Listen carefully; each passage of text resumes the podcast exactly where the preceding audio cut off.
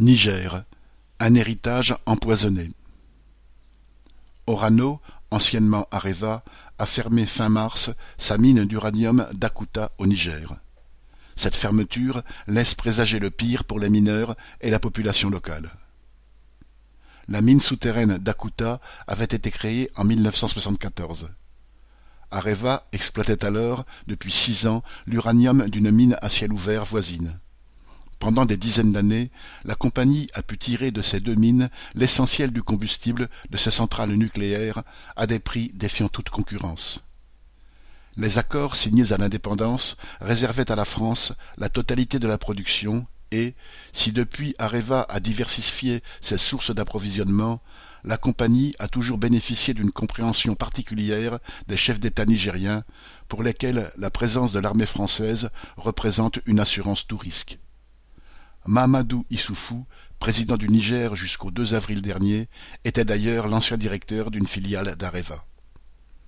Malgré ses richesses minières, le Niger est ainsi resté l'un des pays les plus pauvres du monde, l'un de ceux où la mortalité infantile est la plus élevée et où un quart à peine de la population est alphabétisée.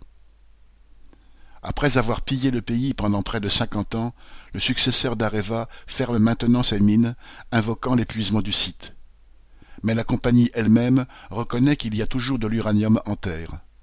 L'extraction n'est simplement plus rentable avec la chute des cours de l'uranium intervenue après la catastrophe de Fukushima et la diminution du nombre de centrales nucléaires dans le monde.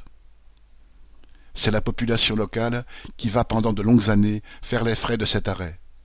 La ville minière d'Arlit, née de l'exploitation de l'uranium, compte aujourd'hui cent mille habitants et beaucoup d'entre eux se demandent comment ils vont désormais nourrir leur famille.